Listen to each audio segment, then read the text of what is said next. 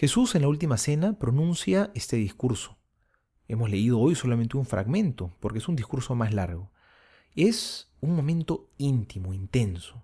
Son los últimos momentos en camaradería, con los amigos tan queridos, con los doce apóstoles.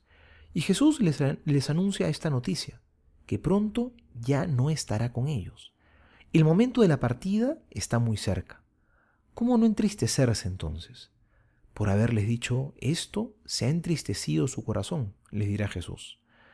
Sin embargo, el Señor no los deja ahí solamente, les ofrece un consuelo, porque la separación no será definitiva, porque a pesar de que Jesús ya no lo verán como lo veían antes, los apóstoles van a permanecer en su amor, van a seguir caminando hacia el mismo destino donde se dirige Jesús, porque la comunión con el Señor no se logra solo diciendo que lo amamos mucho, sino sobre todo cumpliendo sus mandamientos, es decir, anhelando lo mismo que anhela el Señor, queriendo lo mismo, deseando lo mismo que el amigo, peregrinando hacia el mismo lugar, haciendo lo que Jesús nos ha enseñado.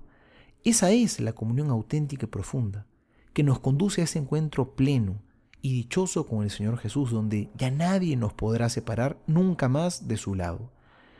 Jesús nos acompaña en nuestra lucha diaria, Él no está ausente. Nos ha enviado al defensor, al paráclito, al Espíritu Santo.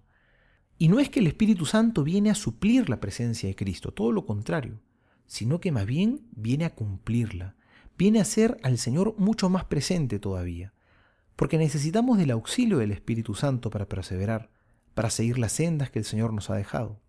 Él es justamente el otro defensor. El primer defensor ha sido Jesús. Él ha venido a salvarnos. Nuestro segundo defensor es el Espíritu Santo, que nos da la fuerza y la gracia para seguir estos caminos, para poder alcanzar la comunión con el Padre.